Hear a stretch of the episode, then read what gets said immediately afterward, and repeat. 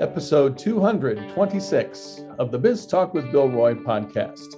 The Wichita Business Journal created this podcast because we want to provide you with some insight into the people, places, companies, organizations, and issues that are important to Wichita's business community. I'm Kirk Seminoff, Wichita Business Journal managing editor, sitting in for Bill this week. Well, the number one story among businesses everywhere these days is hiring. We've been writing about sector after sector in Wichita struggling to find enough skilled help.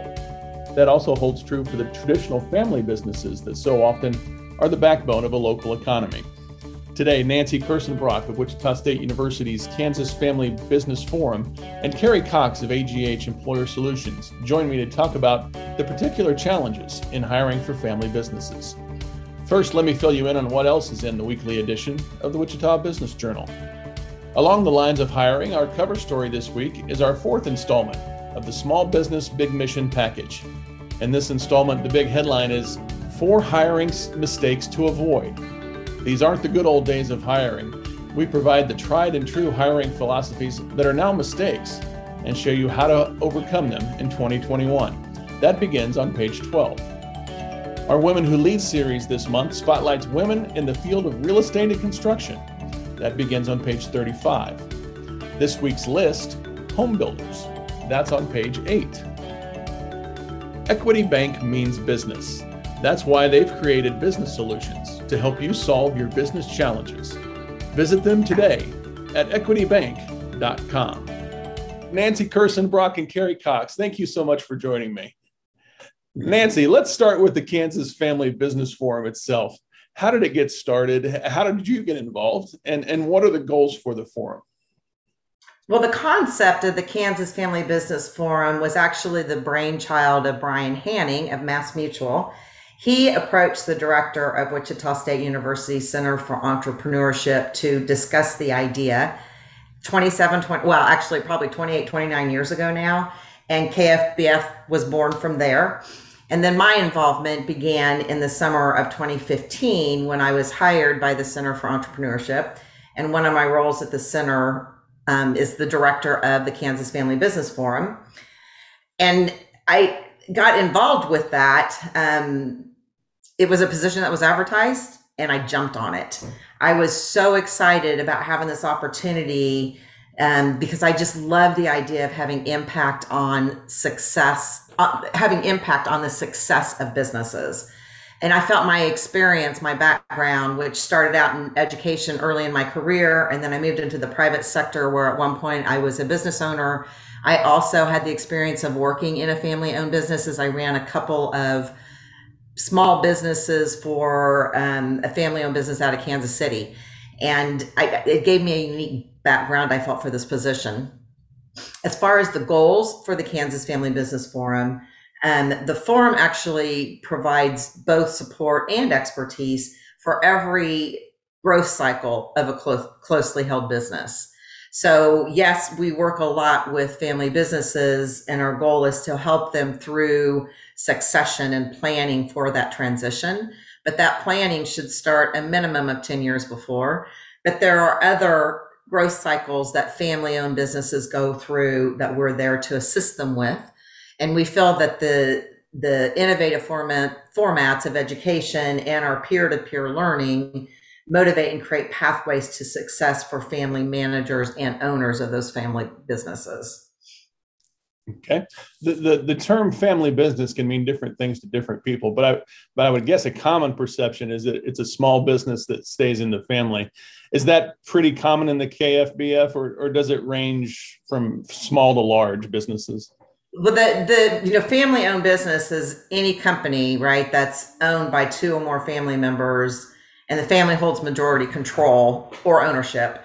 And that can really range in size from small to large. So the the top two private family controlled businesses here in the U.S. are Koch Industries and Cargill. Um, so you can see from that example that there are family owned businesses that are quite large. Um, but as far as the makeup of KFBF, the Small Business Administration defines a small business um, as one with less than 500 employees. So based on that definition, you know, KFBF is pretty much made up of small business. As you've gotten into it, uh, why is providing resources to family businesses important to you? That's simple in my mind. Um, small businesses as a whole are really the lifeblood of our economy. You know, research shows that they create two thirds of new jobs and they drive innovation and competitiveness. And as of March of 2021, based on the consensus, there are 31.7 million small businesses in the US. And according to the US Census Bureau, family firms comprise 90% of all business enterprises. I see. Carrie, you gave a, a, timely presentation this week to the KFBF. It was, it was called Can You Run Your Business Without People? And that seems really timely right now. Are the hiring challenges that, that we've written about in the Business Journal oblivious to job sector? I mean, is every industry out there struggling to find quality employees? Yeah, definitely. So obviously that title was a little tongue in cheek. Of course, you can't run your business without people. But every employer I talk to is challenged right now to find talent and to keep it when they get it. And while some industries may have some unique challenges related to pandemic response or um, other issues, no industry is immune to this challenge right now. And it's easy for us to say this is happening because of the pandemic, but that's really not the root cause. If you think back, most employers were having challenges prior to COVID starting to in, um, influence our daily lives. Um, and when you look at some of those broad data trends, we've seen years of more limited wage growth for lower paying jobs, but we've also seen higher productivity or outputs and generally then higher profits. So there's been a little bit of a gap. And we're also seeing a major shift in demographics in our state and in our country. So that impacts the number of people that are available to work and want to work. And so that's challenging employers. Um, and finally, we've seen some of the skill development challenges. So the world of work is different than it has been, and that takes time for educational institutions to adjust. And um, make sure that they're educating and providing the right skills that employers need. So there's a little bit of a gap in that alignment. And I know locally um, businesses and our educational institutions are working on that very regularly. But those are some of the larger macro trends that have been impacting this um, workforce availability. And so then you add to that the pandemic challenges, people unable to work, or people who have worked remotely and maybe they're unable or unwilling to return to the physical office space. And people who have maybe just adjusted their goals in life. And oftentimes that means jobs or careers. So we've seen people changing or not wanting to do some of the things that they previously were doing in their work in these difficult hiring times, are, there aspects that make it particularly challenging for family businesses? Yeah, I think it really depends on the business. So, to Nancy's point, not every family business is, you know, just the mom and pop. So, some of these are very complex and large businesses. So, it really depends both on the size and complexity of the business. Some family businesses have really strong HR and management to help them in the various aspects that impact hiring, such as consistency, but also being innovative in processes, which you really have to do right now, um, related to recruitment and also setting competitive strategies for pay and employee benefits. And related to that, a challenge is sometimes those family businesses may not have the resources or deeper pockets to offer significant benefits like some larger companies, or they may not be able to pay to be competitive. So they have to get really creative. But also in family businesses, sometimes they can be more flexible and agile in their practices. So it allows them to have an advantage to some degree to be creative in their strategies for recruitment and another benefit to family business can be they may be able to take a longer term view as they make decisions for the company that ultimately impact employees. And they're not as focused on quarterly profits, or, you know, that's not the primary driver for them. So, not that profits aren't important, of course, but, um, you know, they tend to take a little bit of a different approach to how they think about the long term future of the business along those lines, in your presentation to the KFBF, you you highlighted a term called annual turnover cost. Most people know in business may know what that means, but can you explain what that is and why it should mean so much to a business, especially during these hiring times? Yeah, so when an employee leaves an employer, there are obviously costs involved. So, hard costs such as recruitment expenses to replace the employee.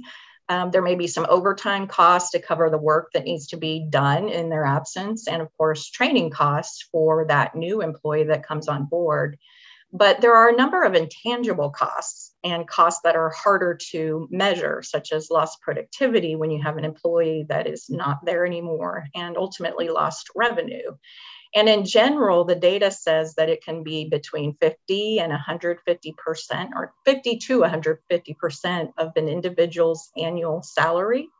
But I've seen it estimated as low as one third of annual pay for positions in more entry level but up to 200% for some management positions. So there's a wide range of what it actually costs to replace an employee. And with the number of people actively looking for or open to new opportunities, you could really see a lot of individuals leaving organizations. And if you do a quick calculation and estimate what turnover is costing a business, oftentimes it's not a small number. And I don't think businesses always think about it that way. What is the actual cost to the business for turnover? Are there some things that, that family businesses should should really be on the lookout for when when they're hiring and, re, and, and then retaining? Yeah, so risk management is one if a family business is uh, newer or a startup or just less complex in their practices, they maybe don't have the internal expertise to handle some of the employment related functions, making sure that they understand employment laws, best practices, and trends, and that's really important. But beyond that, it's really just about creating a great place to work and the best opportunity for current and future employees. So I am encouraging every employer I talk to to really look critically and systematically at your processes and your policies that impact hiring, onboarding, and retention. And if you're doing the same thing you were doing in these areas, even two years ago, or maybe even one year ago, and you expect to be successful at talent attraction and retention, you're going to be very disappointed we have to really focus on doing things differently to be able to pull from a limited talent pool. And key aspects include just being quicker to hire. Um, oftentimes, these processes can drag out and then you lose people. Streamlining your processes and, and just really looking at ways to expand our normal hiring pools. We can't just keep going to the same places that have been good to us in the past where we've been successful in finding people. Nancy, uh, have you found that family businesses are unique in hiring and, and, and retaining because they are family businesses? I, I, guess, I mean, do they tend to rest on the advantages family businesses may have in the workplace? Yeah, I, to bounce, actually, to bounce off um, of something Carrie had mentioned, even in those smaller businesses that are family owned, um, you know, because they are small, the positions tend to be more generalist than specialist. And that can be attractive to, you know, many people um, to pull them into your family business. But then on top of that, you know, many owners, these are family owned businesses. These are family oriented people. Um, and they, they really, the majority of the time, um, they do treat their employees like they are family.